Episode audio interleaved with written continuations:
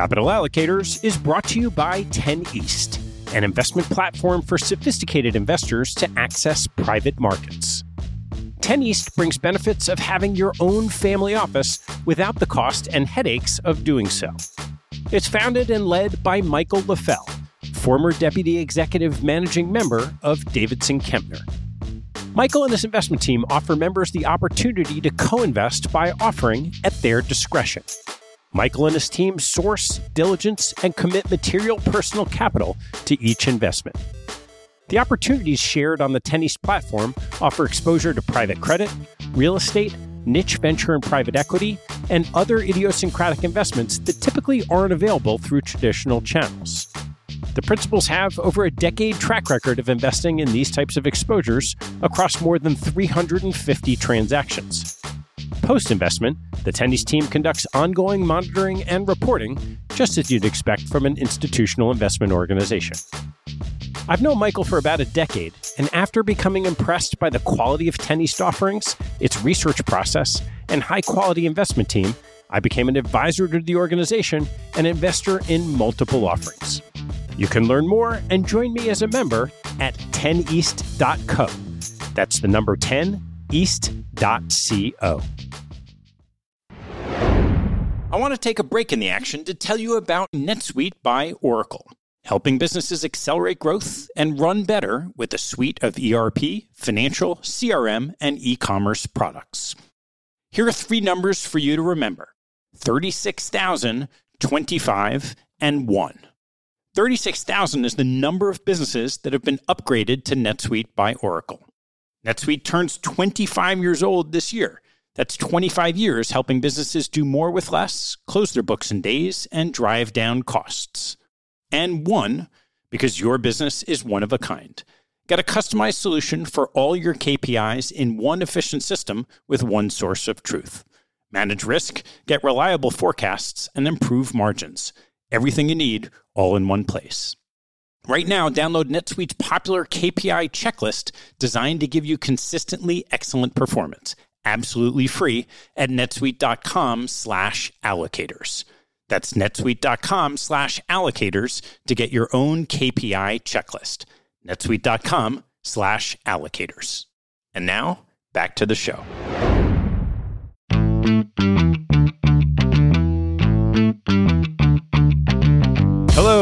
I'm Ted Seides, and this is Capital Allocators this show is an open exploration of the people and process behind capital allocation. Through conversations with leaders in the money game, we learn how these holders of the keys to the kingdom allocate their time and their capital. You can keep up to date by visiting capitalallocatorspodcast.com. My guest on today's show is Ali Hamed, the co founder of CoVenture and managing partner of the CoVenture VC Fund. CoVenture is an innovative company that identifies and invests in novel assets formed by the intersection of technology and finance. The firm has a pre seed venture capital fund, a direct lending fund, and a crypto asset business, each of which has a creative twist on its market. Our conversation starts with Ali's entrepreneurial path to the creation of CoVenture and covers examples of previously unpriced investment opportunities like produce receivables, Airbnb accounts, and loans against employee stock options. We walk through the value of software development for pre seed companies, finding niches in alternative lending, and the world of crypto assets. Ali's lens on the world offers a fascinating perspective on every aspect of early stage investing. Now, if I didn't say in advance, you'll be astounded to hear that Ali is only 26 years old. He's certainly one to watch for the long term. Before we get started, I wanted to share that I've added show notes to my conversation with Ali and will slowly backfill show notes for past episodes. I also have started sending out a monthly email that shares a small selection of what caught my eye over the month. I get a lot of emails like this, and I'm sure you do too, so I'm only going to send no more than a handful of the very best things that caught my eye. If you'd like to receive that email, hop on my website at capitalallocatorspodcast.com and join the mailing list. Please enjoy my conversation with Ali Hamed. Ali, thanks for joining me. Yeah, thank you for having me. This is really, really great. Why don't we start with your background? Because in another life, I could be sitting in front of a professional baseball player. Yeah, I grew up in Southern California, and baseball was a much easier way to get into a four year college than school, you know, where I grew up. And everyone we played with was either like an All American or played minor league baseball after high school or college. My Instagram's gotten really interesting because, like, a bunch of my really nerdy high school friends are now Major League Baseball players. You know, these are the types of guys who I knew they couldn't even talk to a girl, and now they have like a thousand comments on their Instagram of, you know, take me to prom. But uh, yeah, grew up in Southern California playing baseball, went to Cornell to play baseball. And while I was in high school, I fractured my back in a couple places. So I went from being a pretty good D1 player to an average D1 player and realized that I was just going to be better at startups and it wasn't worth continuing to pursue. Where'd the bug from startups come from? I got really lucky. My freshman year, I launched a startup. If you liked computers and you were 18 and Watson had just come out, you just wanted to play with it, and they had just come out with their SDK. And I ended up just surrounding myself with a bunch of other engineers and technologists. And if you're influenced by sort of those five people that you spend the most time with, five people I spent the most time with in college, we're all building applications or building software. And it was just incredibly addictive. And I think a lot of the sort of mindset of being an athlete where you become incredibly, incredibly obsessive about the sport is similar in startups or similar in technology or investing generally, where in high school, I would spend Friday nights taking my truck lighting up my headlights and shining on the batting cage so that I could like hit off a tee from midnight to 2 a.m. while everyone else was out partying. And now I go home on Friday nights and get on a conference call to talk about an ABL facility from 9 p.m. to midnight. It's very similar, it's just a different activity. The very first startup that I tried building was really, really interesting. We raised capital, we hired a bunch of people, but it didn't end up working out financially. And I was stuck on the East Coast. And I ended up having this like sort of tricky experience where I was out of money for about a week, I would go to different friends' places who I'd met in college and stay with like their parents because it was over the summer. You kind of wear that out after one or two nights because I didn't know any of these people very well because, you know, I'd only been friends with them for a year. And then eventually, after about a week, week and a half, and I had run out of the different apartments I was welcome at, I had this like interesting experience where I was sleeping at a Starbucks on 17th and Broadway, which is actually no longer there. And then at night, when they would kick me out, I'd hang out in Union Square and I'd have like a suitcase and like the biggest uh, underrated part of that is your phone will usually die and then you're really really bored because you don't want to fall asleep and you have like three hours until anything will open up again and you can get an outlet and charge. And during that time i was working at a business called chloe soft serve fruit company which is also on 17th and broadway and if you haven't been it's an amazing outfit. And i was passing out flyers on that corner and this guy named michael sloan was secret shopping and i started talking to him and I was like making these like web analytics jokes, I guess. And he goes, you know, how do you know about websites? And I was like, well, I used to be the president of this tech company, and that didn't work out, and I ran into a lot of issues, and so now you pay me about a dollar less an hour than I think you should, and I really would love a raise. um, and uh, you know, so it became this sort of humbling experience. Michael ended up sort of changing my trajectory. He basically said, you know what, go back to college and continue to take risks, and no matter what, I will hire you. And he was like the CFO of some big private equity firm I went to his office in Midtown. It was the first time I'd really seen like an office that that was that fancy. His personal office was probably bigger than any apartment I'd ever been in. It was like this really cool experience. And so because I always knew that I could one day work for Michael, it allowed me to continue working on an entrepreneurial path as opposed to just trying to get the internship at an investment bank or consulting firm or doing sort of what everyone else in undergrad was trying to do. So I had done a startup and then I was doing consulting and I wanted to start angel investing and I would go to people and say, "Hey, can I invest twenty, twenty-five thousand dollars?" And they'd say, "Sure, but I'll give you like twenty to forty bips of the company. I'd give you way more equity if you help me code the application."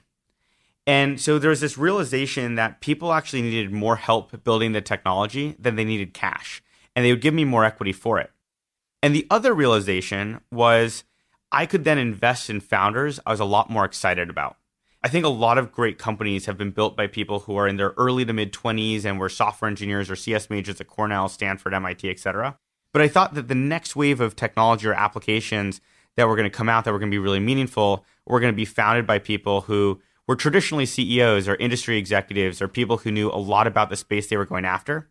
Because whereas a few years ago, the hardest part of building a technology company was actually building the technology, now for most of these companies, it's just getting to market the technology in many ways is just a commodity. And so in underwriting who the founding team should be, I think that the founding team should be best at the hardest part of that company. And for most of the companies we back, the hardest part is getting to market and scaling once in market, not just building an application. So we were able to get more equity for less of an investment and back better founders. So it just felt like a better thesis. There's a little bit of a contradiction in that, in that if in fact the development of technology, software applications, the cloud has made it that much easier to get software off the ground, why is it that a good software engineer could therefore get more equity if they're partnered up rather than just a, a, capital investment? Because there's still a huge scarcity. You can be one of the greatest experts in hard money lending real estate. You just still don't know a lot of people who can code. There's just still a lot of capital out there. And even people who are good at going to get the capital often don't have the social network they need to be able to go find software engineers. And even if they were able to go find software engineers, they wouldn't be able to underwrite whether or not they were good at whatever the heck they were trying to build. You're not going to like go into their GitHub account and look at their code. And if you're paying them a salary, there's sort of this misaligned incentive. You're giving them cash to build equity value in your business. When we invest in a company by building software in exchange for equity with them, they know that if we mess it up, we get nothing too, right? We have this incredible alignment. And by the way, even the term software engineer is really broad. Like, what does that mean? Does that mean it's a front end developer with some design skills? Does it mean it's a back end engineer? Does it mean it's a systems architect? Does it mean it's a CTO, a VP of engineering? And as soon as you start to get into these different nomenclatures, you start to realize that not only do you need someone to build the code, you need like a technical advisor and somebody who can help you navigate all those different questions. At the end of the day, we sort of felt like a lot of VC firms were built to teach engineers how to become CEOs, but there weren't a lot of VC firms that were built to teach CEOs how to manage their product. And we wanted to be on the other side of that. So once you had this idea that you could build software for equity, how did you turn it into a venture business? In a really unglamorous way. I took a little bit of capital I had and I partnered up with another guy and we sort of pulled it together and hired some engineers and tested out whether or not this would work. And once we had some basic conviction, so this was my senior year in college, I basically went to anyone I had ever done consulting for, I had met, I had shared an elevator with, and said, "Hey, this is the idea. Will you give me ten, twenty-five thousand dollars, fifty thousand dollars, etc." And we scrapped together three hundred ninety-six thousand dollars. A thousand of it actually came from my little in my fraternity. That's why it was three ninety-six and not three ninety-five. And he Venmoed it to me. And then we ended up continuing to invest in businesses that started to actually become quite successful. And I partnered up with two other people. One is a guy named Thatcher Bell, and Thatcher was a Cornell alum who had spoken in one of my classes. And he was the type of person who, when he would come back to school, all the undergrads would be like, I want to be like Thatcher when I grow up. And I continued to bug him over and over and over again until finally we were at sort of this party at South by Southwest. And so we were having this conversation, and I was telling about the things that we invested in. And I convinced him to work with us a day a week. And we'd pay him pro rata because I couldn't afford to pay him more than a day a week. And at the same time, I started recruiting another guy named Mike Beller. And Mike was the dad of my best friend in college. And he had started a company that he had taken public and sold to PwC. Both of them joined to work with us a day a week, and they recruited each other to the firm. And using their resumes, we went out to raise a few million more dollars. We went to this guy who was a pretty well known venture capitalist. And I said, Look, we're raising $3 million. If we get to 2.975 million, will you give us the last $25,000? And he said yes. So I said, great. We have you in, and I'm going to use your name to raise the capital from everyone else. And that worked. And it worked. And we kept kind of going from there. So then, uh, you know, we found a portfolio company that was an alternative lending platform. We syndicated the debt of that business, and through that, we met a whole other pool of capital.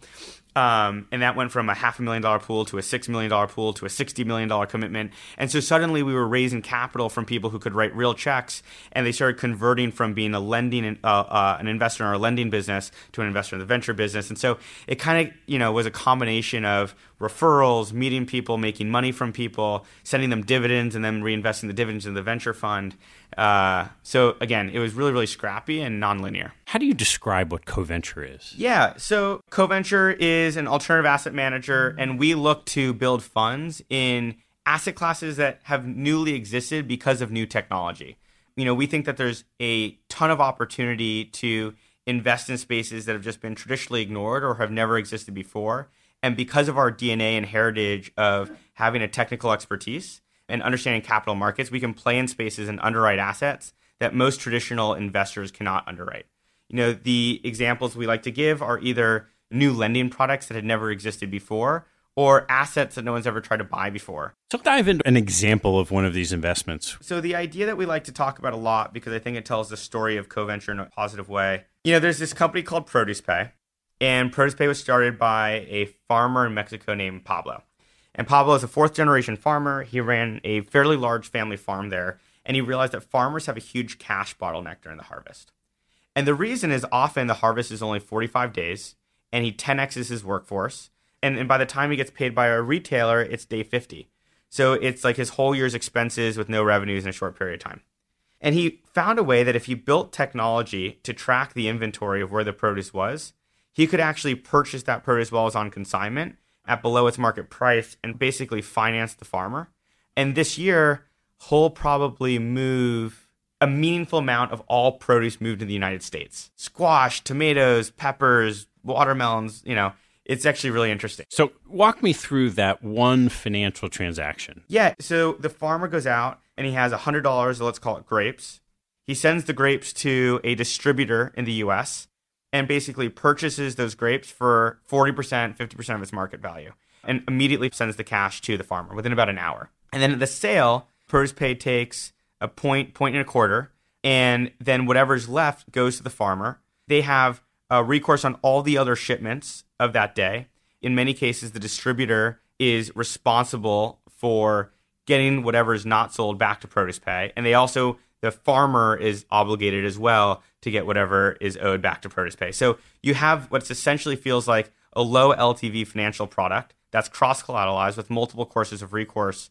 They moved hundreds of millions of dollars of produce last year doing this. Their default rate is de minimis, and it's just become an incredibly, incredibly high quality financial product. But we got into that deal because Pablo had the ability to finance this business himself. He comes from a successful family, but he didn't have the expertise to build the technology. So we could find a founder who was uniquely positioned to sell to a demographic that not many people in Silicon Valley understand well. We could make sure he got his product to market. And then we also helped him fund all of his capital to finance these farmers. And it was really an amazing experience watching him raise his early rounds of equity capital. Like the responses we get from venture capitalists was, hey, sorry, I don't understand farming. He's built this incredible product. If you talk to anyone in specialty finance or hard money lending or factoring, they look at it and they say, wow, this is phenomenal. It's solving a problem for, you know, fruits and vegetables. That's like a pretty big market.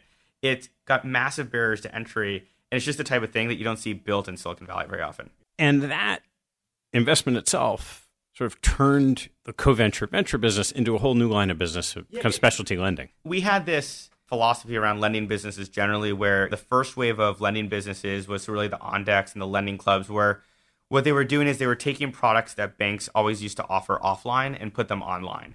And you know they were originating loans cheaper. They were doing stuff banks were used to do but weren't doing anymore. They had these like really really marginal data points that they were using to underwrite a little bit better, but they weren't really inventing a new product. And we really were fascinated by alternative lending platforms or online lending platforms or whatever you want to call them that were using their technology to invent a completely new type of credit. And it was a type of loan that you could get a really high yield on, not because you were taking way more risk, but because you were inventing something that no one had tried to underwrite before. And so there just wasn't capital in that space yet. We try very hard not just to find mispriced assets, but rather unpriced assets. And that for us was exactly what Produce Pay was originating. And the other thing that was really interesting about a lot of these businesses, if you look at like version 1.0 of lending companies, is still, you know, you send a bunch of direct mail to people and online advertisements and you sell them a product. And if you sell someone an unsecured consumer loan, the next time they're looking for an unsecured consumer loan, they're still going to shop it around. So you're selling them a commodity. With a business like Produce Pay, like they're building real relationships with these farmers. They're providing them a financial solution and a, a financing partner. If you look at the relationships that they have with their customers, they actually have negative churn. Most of their customers end up becoming bigger customers over time, which is really, really rare for lending. And yeah, it's just that that felt way more exciting to us than just taking a product banks used to have in a branch and putting on a website. So we made a few equity investments in again these alternative lending platforms. And it really came back to that thesis of there was still a massive opportunity in lending. Lending was completely in vogue. You used to go to LendIt, and like the person who did your hair was at LendIt. And um, that was the first wave. And then everyone realized, well, you know what? These companies aren't really much more than lending businesses like we've known in the past. And they're probably not going to trade at like a 20 to 50x PE multiple. So let's like pull back the valuations here. And then the, the whole space like became completely out of vogue. And we actually viewed that as an opportunity because the companies that we were investing in actually had barriers to entry because they were creating new products, had defensible distribution networks to originate their loans and we thought that in itself had equity value because you had recurring customers. You did not have as much of a price sensitive customer. You had a differentiated product and a differentiated capital base. And because we had that thesis on the venture side, we also wanted to be the people providing the capital to finance those loans. And again, you know, we were realizing that we could get mid to high teens yields or even in some cases low to mid 20s yields on stuff that was asset backed, it was low LTV, we could put it into an ABL structure that we felt comfortable with we could almost be the outsourced capital markets arm of the company that we were equity investors in by teaching them about how to structure their debt financing and how to sort of structure their documents and walking them through the benefits of a forward flow versus an ABL versus a warehouse facility. And we could provide this level of expertise that other venture capitalists couldn't.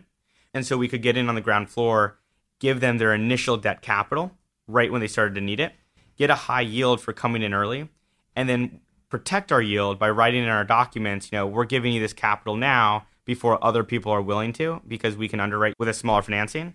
In exchange, we want to protect that yield for the next three to five years. So that way we get paid back from having taken an early bet. As being the exclusive provider? Either the exclusive provider or some portion of the allocation, right? Some cases we say, look, we want 33% of your loan book at X rate and you can go find cheaper capital elsewhere to demonstrate that you're able to so that your equity investors can underwrite to a new cost of capital later. The other thing that we found is there's so much mentorship we could provide. You know, entrepreneurs, they often don't really associate cost of capital with all the other things that come with cheaper capital, whether it's, you know, a loan box that or a credit box that's incredibly narrow, whether it's some less attractive advance rate, whether it's events of a default that are, you know, overly onerous. So every single uh, basis point in your cost of capital comes with pages and pages of legal docs of other types of structures to protect the lender. Um, so it's not like just one person's offering you nine and the other person's offering you 14. There's a lot that comes with it. How many different niche opportunities have you found to sort of create a market for loans? It's been really amazing, actually. So as a firm, we see at this point hundreds of deals a month. Not all of them are in lending, but a large part of them are. And we're just really fascinated by how many new types of assets are being originated because using technology, you can either observe a different data point that didn't exist before or finance a receivable that's so short term in nature that traditional lending wouldn't have allowed you to do. Yeah. So, what are some examples of this? Yes. So, for example, like if you're trying to factor a three day receivable, a traditional lender can't do that because they can't really underwrite it. There's too much fraud that could exist. Like, it's just too hard of something to finance traditionally, or you have to charge a really high APR for your troubles because the cost of origination is so high technology strips out a lot of those costs and enables a shorter term asset to suddenly be able to be financed in a cheaper, more reasonable way to the borrower. Title lending is one example of that. Title lending is an incredibly abusive type of loan because you basically have this 30 day loan. It's secured by a car. The person doesn't pay their loan back in 30 days. You take their car. Because it's only 30 days and you have to pay for the transfer of the title and the origination costs, you often see 500% APRs, right? That's an example of a loan that's too small and too short term for a traditional lender to originate in a cost effective way, but technology will allow you to do that. You know, there's other things like, for example, we have a portfolio company, and what they do is they build scheduling software for large companies. And they say, look, use this app to figure out when your employees are going to come into work. And don't pay your employees anymore, pay us every two weeks. It then goes to the employees and it says, you can now take your paycheck any day of the week you want for a small fee. And so what it's doing is it's essentially lending to the employee but on the credit risk of the employer.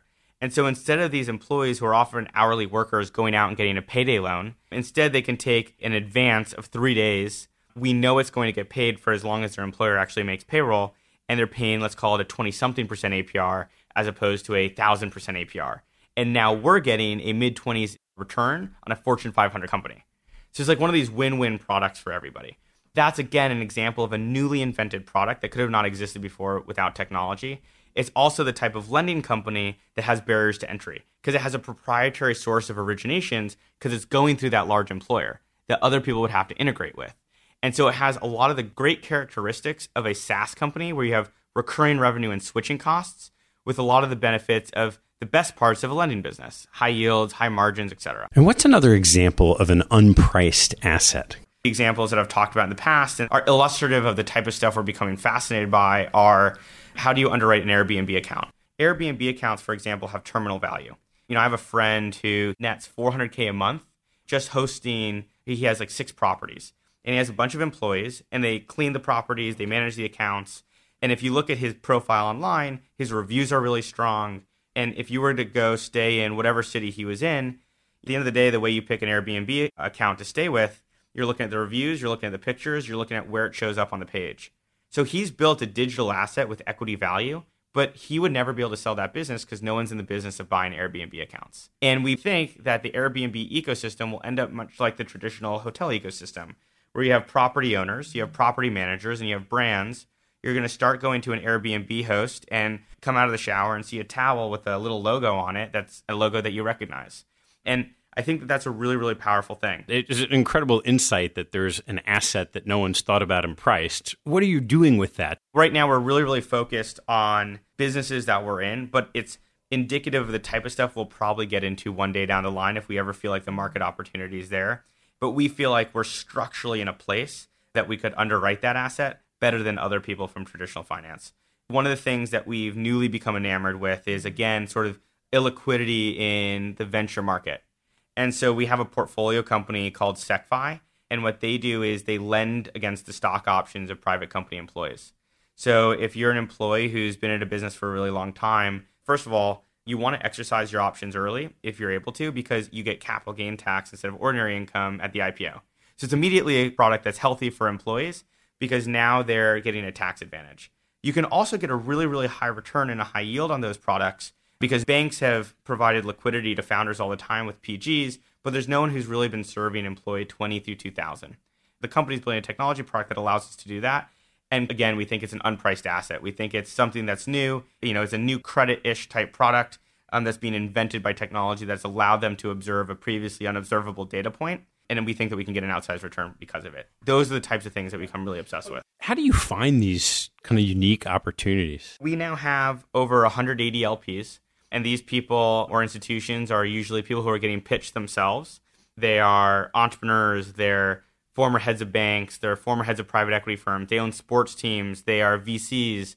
And so a lot of them are pitched, see things that don't fit their sort of investment criteria, but because it's weird or it's different and they send it to us we're like the home of misfit toys now for a lot of these people, as long as they're high yielding misfit toys. The other way we do it is other venture capital firms send us deals. So in traditional venture capital, most VC firms who lead deals won't share their best deals with other VC firms who lead deals because there really can like only be one. For us though, because we offer something differentiated, because we're helping founders build their product, a lot of the best VC firms in New York or the Valley, et cetera, send founders to us when they like the founder and like the idea, but the company is still pre product. And so that's become another way that we see deals that we think is really high quality. And when we think about deal flow in general, we think that there's actually this really hard dichotomy that people have to fix. And it's as follows Series A investing is a B2B business. You're investing in a company that's already a company. Seed investing is a B2C business. You're investing in a person that's about to start a company. B2B businesses can rely on sales, but B2C businesses have to rely on marketing. People have to know about you so that they can come to you. It's much harder to play offense as a seed investor. And the reason that's such a challenge is because seed investors often have less management fees than Series A investors, but they're trying to play a more expensive marketing game. And so you have a business model where the marketing part is just totally broken. And so you have all these growth hacky things like blogging and a website and a Twitter account and like all these VCs are trying to become personally famous because it's a cheaper way than spending marketing dollars. Our solution has been to turn our little pre seed seed business into a B2B business. And the way we do that is trying to imitate what our lending business do, which is go through proprietary distribution channels. And we found that other VC firms who send us their best deals because we offer something different and raising capital from LPs who can be value add and our VCs themselves or angel investors themselves, et cetera, can end up leading to really high quality and high quantity deal flow. The other thing I'll add to that just briefly is being in different asset classes gives us a certain level of expertise that other people don't have. The fact that we have a crypto fund lets us see most of the best blockchain investments. The fact that we have a lending fund lets us see most of the best lending investments. The amount of times that a venture capitalist will email me and say, hey, here's a lending business. We like it, but we can't do the equity unless you guys do the debt. Do you want to do both? That's a great scenario for us. The lending business helps the venture business, the crypto business helps the venture business, and the venture business helps the lending business. And how the different heritages and cultures actually mesh together to create something really powerful. The rigor of credit helps our venture team, and we inherit that rigor. The opportunistic nature of venture and sort of the creativity of venture helps educate our lending business. I'm trying to figure out what crypto does for the others in terms of thought. I guess they're just very volatile and we're all sort of hanging on the table white knuckled now. You know, I think those cultures bleed together. What's next on the horizon? I think that we're still going to continue to see new asset classes get invented. And every time we start to see the early kernels of an asset class getting invented, and you start seeing high net worth individuals investing in it because institutions really can't get there yet, or they don't have someone on a desk to do it yet, that's an opportunity. So Chris Dixon has this awesome quote where he says, "The best engineers are doing as hobbies on the weekend will end up being what we all do in the weekday later." I think it's when those really really talented angel investors or high net worth investors or family offices are tinkering with something in the back room, but it's taking a lot of their mind share. Like, you know, taking those very, very seriously, knowing that they actually might mature into an asset class that's investable even if it's not investable right now with anything other than a principal's capital. The obvious new emerging asset is crypto. Crypto yeah. assets, cryptocurrencies. It's a perfect example of the type of asset class that's newly built on the back of a technology that didn't exist before. And it was directly within our firm's DNA to build a business in the space. What is that business that you guys have built? The way it started is an index fund. It's a basket of the top 15 crypto assets weighted by their market cap and rebalanced every two weeks with a flat fee and we don't charge a carry. We're not picking tokens. We have a methodology that we use that you know we share with people. What are you including in crypto assets? It's the bitcoins, it's the ethers, it's the ripples, Zcash, Dash, Monero. It's not um, Stellar. ICOs though. No, we're not holding ICOs. I can kind of go into thoughts on that in a minute. Our goal is really just to provide diversified exposure, a cheaper product, and a more secure product. And as long as we can give our clients and our LPs secure, diversified, and inexpensive exposure to the asset class where they feel like they can dip their toe into the water, we feel like we've built a really, really high quality product that doesn't really exist today in the market. Let's dive into some of the details there. You mentioned cap weighted. Why did you think about doing it in a cap weighted way instead of an equal weighted way, particularly when the volatility of the underlying instruments is so high? Sure. We felt more comfortable holding the largest sort of crypto assets as the largest percentages of the portfolio because with having a high market capitalization comes security, liquidity. There's more exchanges that trade them or offer them. And so when we looked at sort of the different methodologies, we said, what is going to give us a representative exposure to the asset class as a whole? Two, what gives us security and what gives us sort of confidence that these have staying power? And market capitalization ended up being a leading indicator that those will likely all be the case. You know, there's a world where 10 years from now, I don't know what's going to be in the index, but Bitcoin likely will. Bitcoin's probably the worst technology of the ones in the index. It's probably slower, more expensive, but it's got staying power and people trust it and it's hit some level of network effect that would be very, very difficult to overcome. So, the notion of a crypto asset, we now are starting to understand in the institutional world. What's the simple case that you would make why someone wants to have that exposure?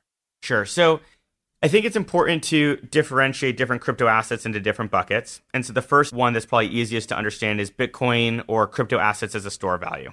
And I think that if you were to go down a list of what makes something a good store value, Bitcoin actually holds up fairly well. So the first is volatility, which Bitcoin sucks at. But many of these other store values were very volatile at one point in their history as well. But the second is portability. And, you know, Bitcoin is really, really powerful in how portable it really is.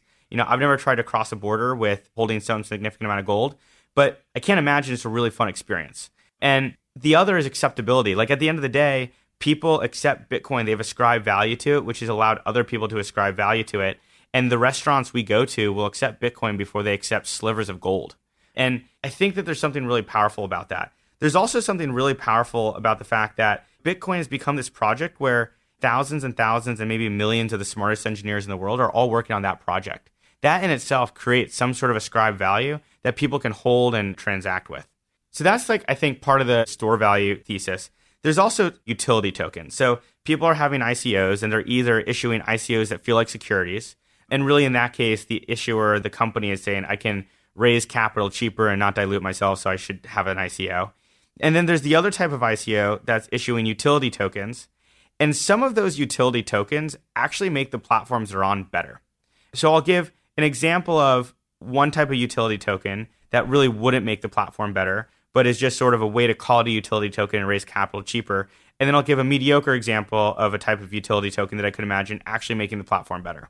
Let's imagine an e commerce company said, I'm going to issue an ICO. It's going to be a utility token, and you have to use this utility token to shop on my app. For the e commerce company, it's a good idea. They can raise capital cheaply, they don't have to give up equity. Pretty awesome. But for the customer, like, I don't really know why I'd want to use the token. It's sort of a pain, it's volatile. I have to take my dollar, turn it to the token, and transact very quickly. You know, maybe I'm saving a transaction fee marginally, but probably that transaction fee is being captured by the e commerce company. Is the type of example where you can issue a utility token, but it's really only good for one party. Now, let's imagine Yelp issued a utility token. That actually could make a lot more sense. And the reason is for every person who reads reviews on Yelp, a very, very, very tiny fraction actually produce reviews, right? There's not a lot of content creators compared to content readers. So, what if the only way to re- read reviews on Yelp was to use tokens, and the only way to get tokens was to either buy them or produce content?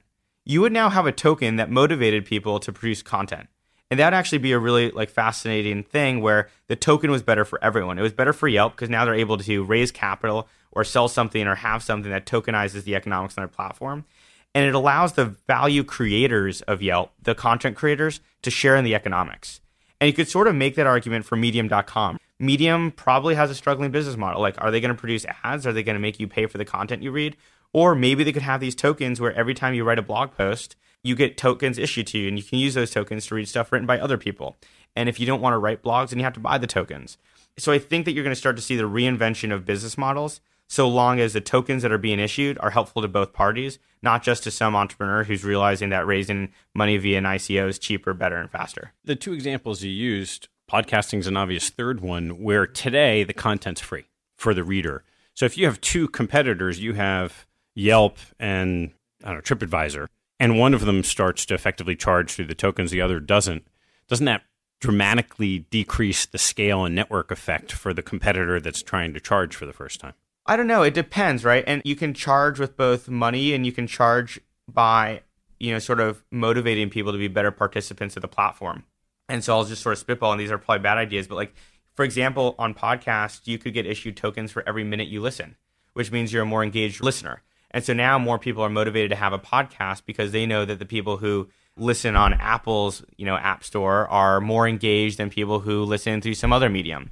And so now you have more people like coming to that platform. So there's ways I think to create positive incentives where sure you might have less people in the network, but the network might be stronger. And maybe you capture more economic value via a more tightly wound network of people who are better participants than a loosely bound network with many, many nodes. So now that you've laid out some of the a use case that makes a lot of sense, there's an argument that I could make that this whole crypto world is a bunch of really, really smart programmers trying to capture value for themselves. And it's not yet clear what the use case is. So you have this sort of financial world of looking at this and the technology world that's building it. How does someone in the financial world get comfortable that this is something that they should participate in? There's both a positive and a negative spin on it it's positive that the creators of these networks are the ones who are actually generating the wealth. You know, at the end of the day, the people who made money on the dot com era were like the same people who made money on every other era, which were like the people who capitalized these businesses, held the shares, and as the economic value became greater, like it was the entrepreneurs and the VCs who made the money. And the engineers who actually built all this technology, like, actually are a bunch of people who make reasonably good low six figure salaries.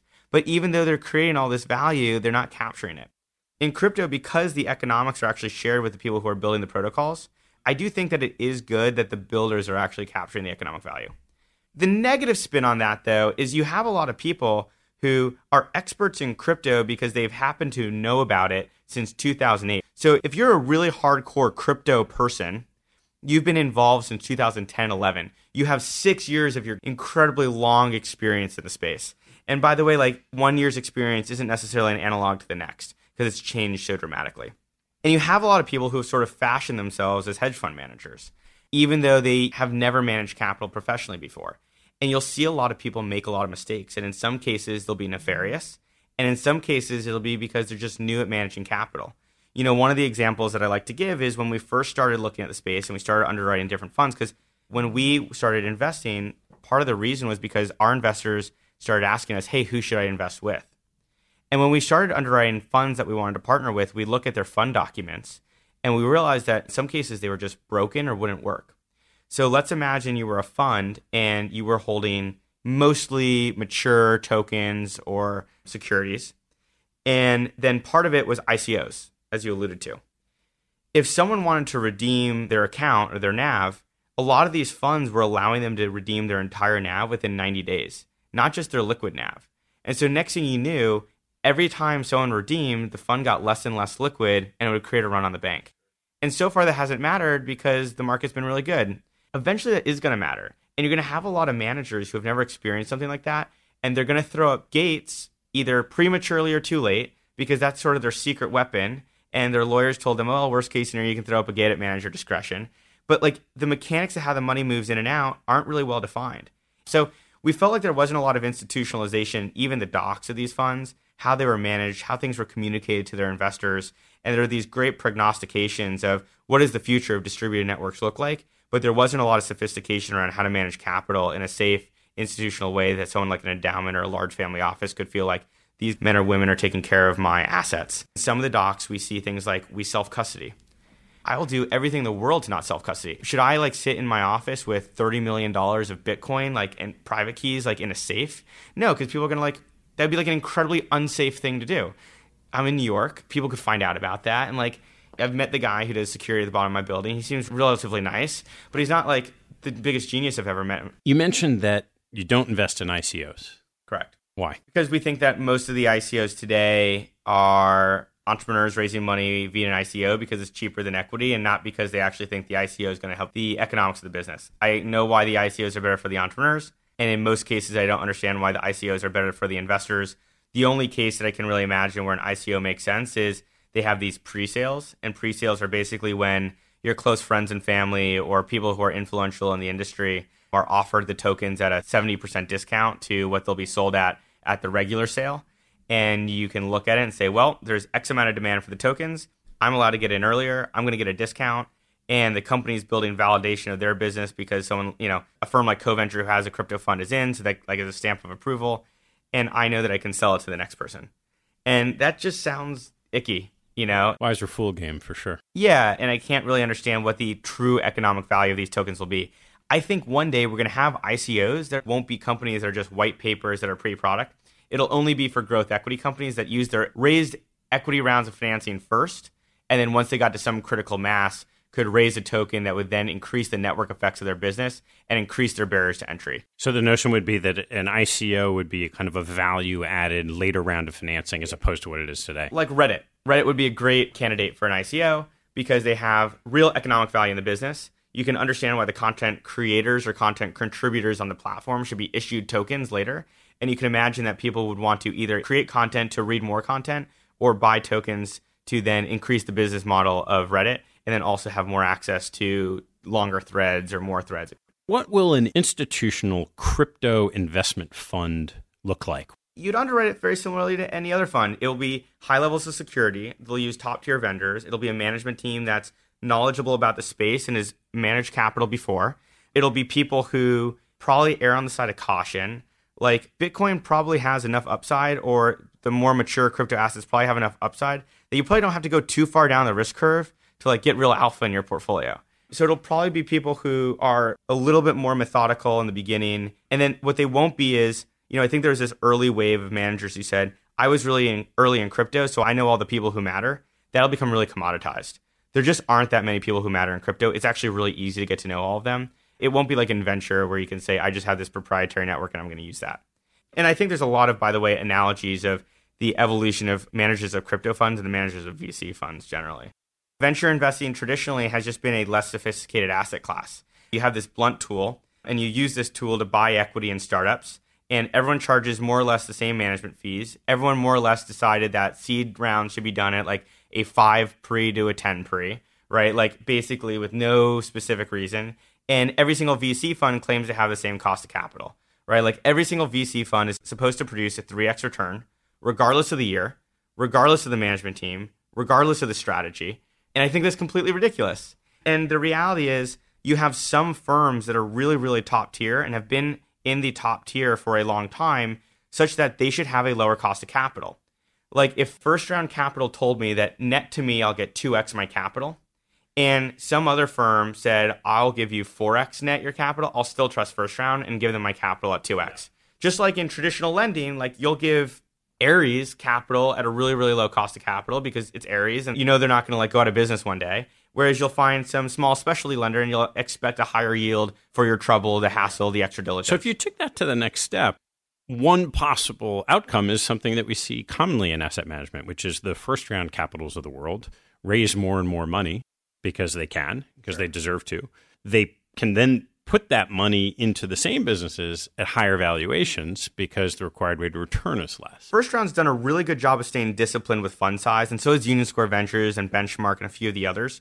But I think the way it'll translate to is you'll start to see those firms be able to invest at higher valuations into the companies because again, their LPs will stick with them and they'll be willing to tolerate lower returns. First round's a bad analogy because the returns are so outsized but I do think in 10 to 15 to 20 years, that's where the market will evolve. And if you're one of these firms with a really established LP base, you've produced strong returns consistently for a long time, you will be able to produce less good returns than other firms. And that translates to being able to invest in a company at a higher valuation and still doing your job. And if I have to invest in a company and I require 3x and another firm requires 2x, they will beat me on deals because they can invest at some significantly higher valuation because they're in my market with a better product. That is a really, really powerful thing. And I do think that level of sophistication and that level of granularity will eventually come to venture capital. And where is it today? Because if you look at the venture capital world, there definitely is a notion of a first tier venture capital firm. Those firms have the supply of as much investor capital as they would like to take. They also themselves are fabulously wealthy and could invest as much of their own capital as they want.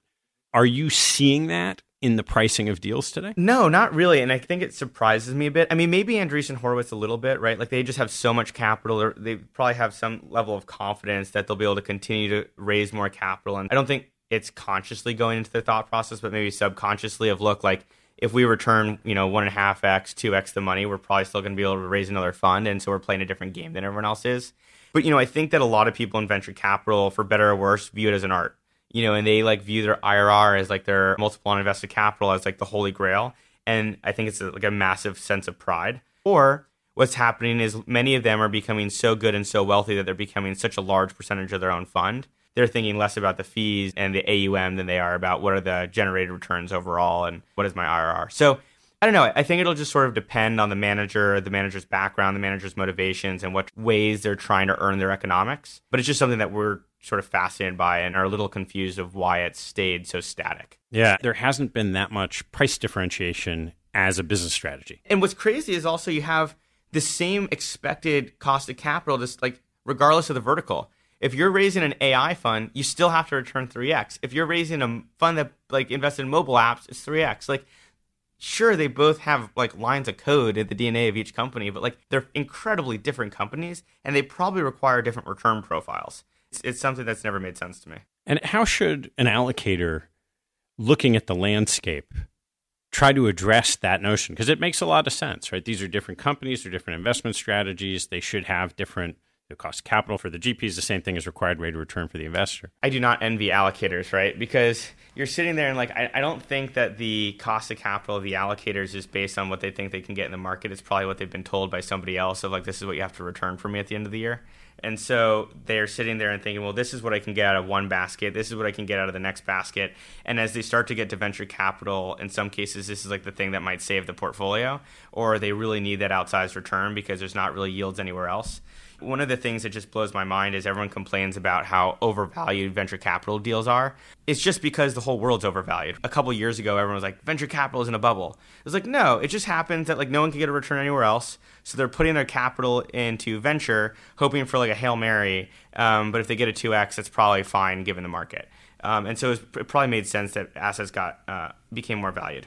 I think that if you're a capital allocator, you should probably say, what do I really need out of my venture portfolio? And depending on what I need out of the venture portfolio, I have to figure out where on the risk spectrum I'm willing to be. And if all I need is a 2x on the portfolio, you should go to an established firm that's been around for a long time and has billions of dollars under management because they have the highest certainty of getting you there. If you're sitting there and thinking, wow, you know, this is like, I need a 5x here, you probably should put your money into really small funds that have the greatest chance of an outsized return relative to their AUM and are going after sort of frontier markets, whether it's Internet of Things or AI or blockchain technology, etc.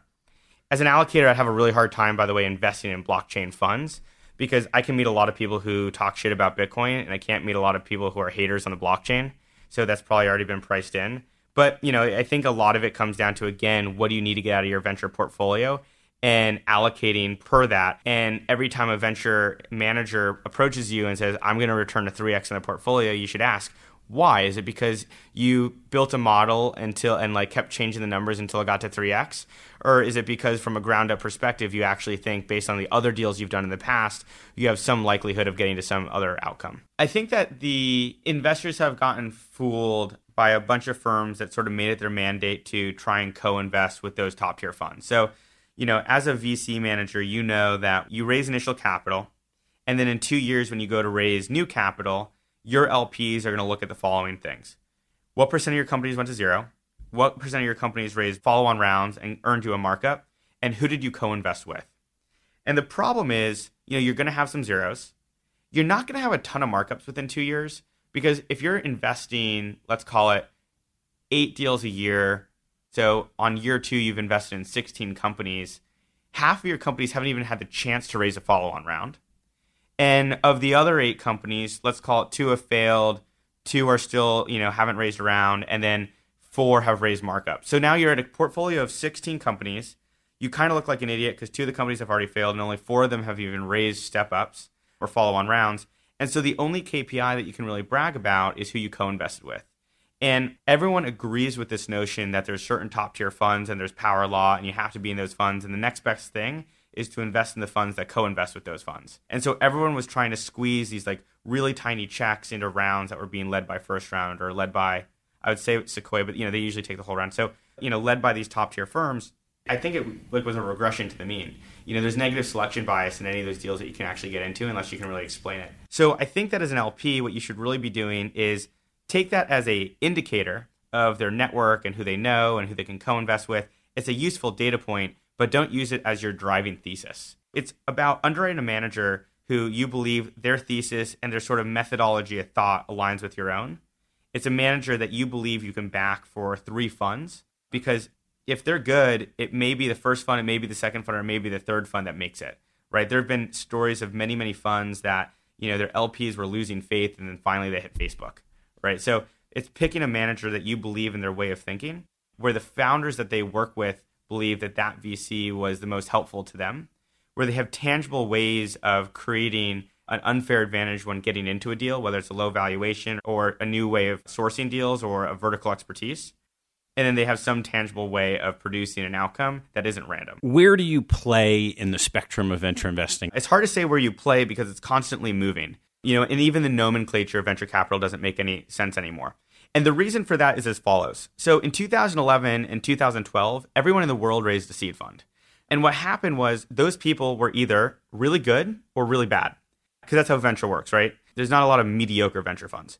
The people who were bad couldn't raise new funds, and the people who were good raised larger funds. However, if you're an LP and you invested in a seed investor, and the seed investor did well and wanted to raise a new fund, you would want that seed investor to keep being a seed investor. And knowing that, the managers basically raised more capital and said, Yep, I promised to do the same thing. But the reality is they didn't. Their check sizes increased. They started looking for more traction, in the companies they were investing in. And there was this article written called the Series A Crunch, which everyone was assuming, okay, it's going to get really hard to raise Series A rounds now because Those people have moved upstream. So everyone went from being a seed investor to doing what Series A used to be. And there was a time, I think it was in 2014 or 2015, where there were six deals in all of New York that were at a million dollars in size or under that had an institutional seed investor in them.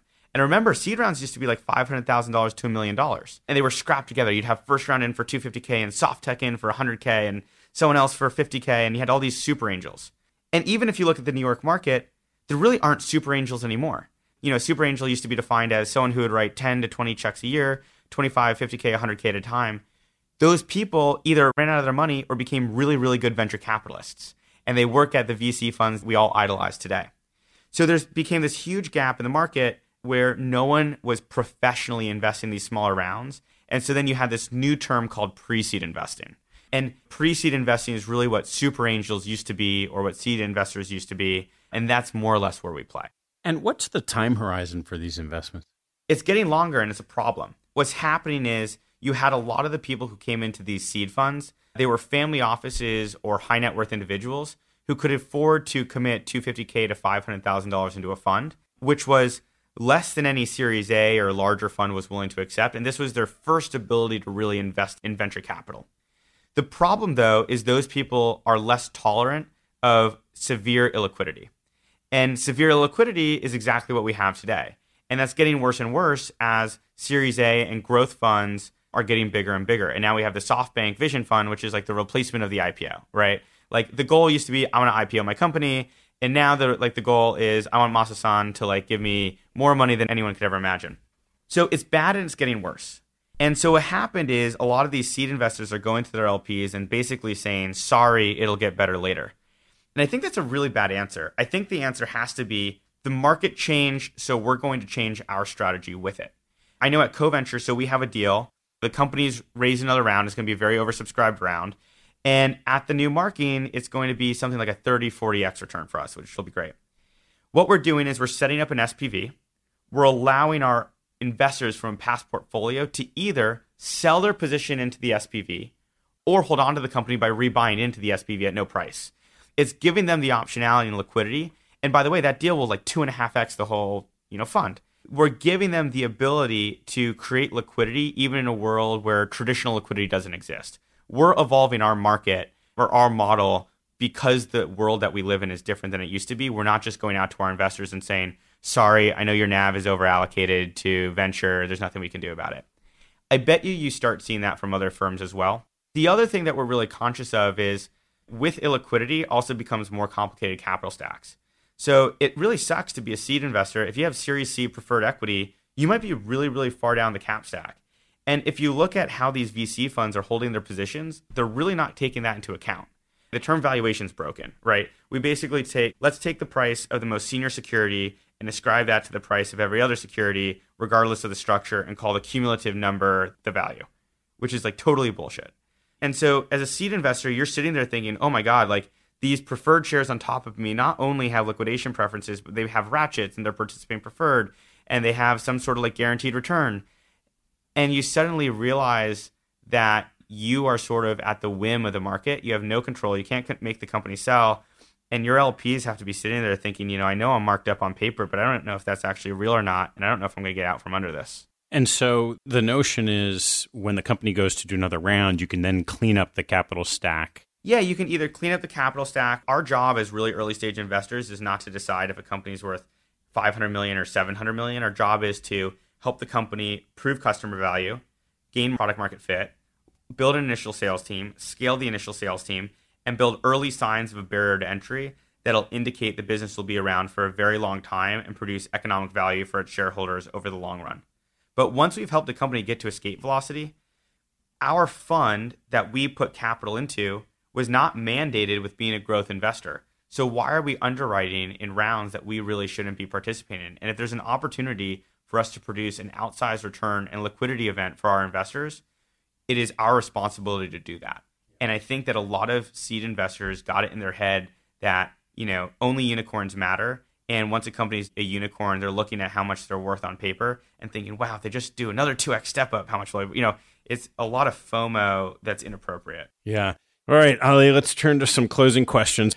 What was your favorite sports moment? Could be either as a participant or as a fan. Because we're like on a podcast that's about investing, I'll, I'll talk about my greatest sports moment was a false positive. We were playing this guy, he was on Royal High School, and he was a really, really top prospect. He ended up getting drafted in the second round. And one of the guys on our team was also like a top 100 prospect. And so both of them ended up getting drafted really early. So every scout in Southern California was at the game, and the guy was pitching like 92 to 96, which was a big deal in high school. And I hit a ball, like there was a center field fence and a small hill and a little path and then a parking lot and a building. I hit over the building. And everyone thought I was like the best player like ever after watching that one game. And I was actually not nearly as good as they all thought. And then I ended up getting invited to like all these different showcases and like college campuses and everything else because of that one game, which by the way, definitely a highlight for me. It was amazing, but it was a great false positive. And if I were to try to relate it to investing, you know, like picking a VC who has a one hit wonder might actually not be the right approach of underwriting managers. And while we're on it, I just have to ask, like, who are the guys you played with that are playing pro ball now? So I played on either on travel teams or against like Christian Yelich, Jimmy Sherfy, Trevor Bauer, and Mike Montgomery. So Trevor Bauer and Mike Montgomery both played at Hart High School, and like there was a great like one and two rotation and seeing them pitch against each other when the Indians were playing the Cubs in the World Series. So they were the two final pitchers of that game. It was like a really surreal experience. And then Christian just got traded to the Brewers, and I think he's gonna be playing third base. Ryan Braun played at Granada High School. He's now moving to first base because Christian's moving to third.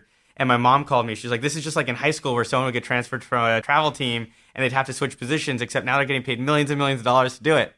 So there was like a Ryan Healy who's now the three hitter for the A's it's crazy and it's very fun to get to watch them. What teaching from your parents has most stayed with you? I'll give one from my mom and one from my dad. My mom has incredible empathy and actually is like in, an incredibly concerned person to the point where like maybe it's obsessively concerned. And I think that I've inherited that obsessive concern in how I think about lending. Like every day, like I think of a new thing, a new way I can get screwed. Or every day I think, oh man, I said something earlier and I wonder how that person sort of took it. So she has this obsessive concern that I sort of inherited, which I think is actually quite useful. One of the things that my dad said to me, you'll end up realizing that some of your friends spend all their time talking about things, and the other subset of your friends end up spending all their time talking about ideas. And it's a lot more productive to spend your time around friends who talk about ideas as opposed to specific things. What information do you read that you get a lot out of that other people might not know about? The two filters of what I read, I try to read stuff where the agenda setting is democratic and where I'm paying for the content. So I'll explain both of those things. So Facebook ends up being just sort of this kitchen sink of stuff that you already agree with because it's trying to help reaffirm stuff that it knows that you're interested in and provide it to you. Whereas Twitter, one of my favorite things is I follow people and I try to make sure that if I'm following 50% Republicans, I'm also following 15% Democrats. If I'm following people who work in tech, I'm also following people who work in arts and finance and healthcare and everything else. So by creating sort of a democratic feed or a democratic agenda setting, I try my best to sort of get different disciplines of information because I think it's a lot easier to know something different than more of the same. And I always try to make sure that I'm paying for the content or I'm going through a paywall. Uh, and the reason is that's how I know the content that I'm reading is meant for me. So if I'm reading something that's free, it means that I am the product that's being sold to advertisers, and the content I'm reading is just a marketing tool to attract me to the website. I think it's really important that I know that the writer is concerned about how I feel and the quality of the content that I'm receiving because it's most likely to be accurate. I love things like the New Yorker where they essentially treat their writers like authors of books, where they give them the budget ahead of time, let them spend the amount of time they need to doing the research without feeling like they have to like get a beat and like post it within an hour. I think it just leads to higher quality content. What life lesson have you learned that you wish you knew a lot earlier in your life? I've definitely started wading in more cautiously. So I grew up as an only child. And I think because of that, I grew up only arguing with people who were fairly rational and who had my best interest at heart. So I too often want to, you know, sort of be optimistic about the other person's fairness and their ability to reason. The other thing, though, that I've started doing to try to understand people better is so now I've taken the practice of when we hire people or when we're even investing in a company, I try to read their favorite book. And the reason is people's favorite protagonists from a book is often someone they either aspire to be like or empathize with. And so you can end up learning a lot about a person and having this sort of emotional connection with them if you read their favorite book because you learn a lot about the protagonist who ends up being someone that they're attached to in some way or another. This one's going to be a tough one for you because it's a long way off. But if you were in your waning days, sitting in a rocking chair, what advice would you give yourself today? Be patient. You know, I think that it's really easy to get out of the gate and start looking at the people next to you and saying, Am I farther along than they are or behind them? And life is incredibly random. And so just because someone who you think that you're equally intelligent or someone you think you have equal ability to is getting ahead of you because the life events that have been around them for some irrational reason have been more opportunistic doesn't mean that you should then stretch on your risk profile to try to catch up. So it's a lot of competing with yourself as opposed to looking neck and neck at the people next to you and not stretching up the risk curve or doing things like we spend every day thinking, okay, we're going to be around for 50 to 100 to 1,000 years. I don't know how fast we will grow. I have some sort of idea, but we're never going to sort of chase growth because we feel like we're in a race against other people. You know, at the end of the day, we're like fiduciaries to people's savings, and I think that like playing playing your own race with other managers as opposed to just sort of like you know continuing to grind and do sort of the things that you're supposed to be doing each day is hopefully I don't have to have given myself that advice. Hopefully we uh, think about it now. Great. Ali, thanks so much. Yeah, thank you. Hey, before you take off, I've started sending out a monthly email that shares a small selection of what caught my eye over the month. I get a lot of emails like this, and I'm sure you do too, so I'm only going to send no more than a handful of the very best things that caught my eye. If you'd like to receive that email, hop on my website at capitalallocatorsPodcast.com and join the mailing list.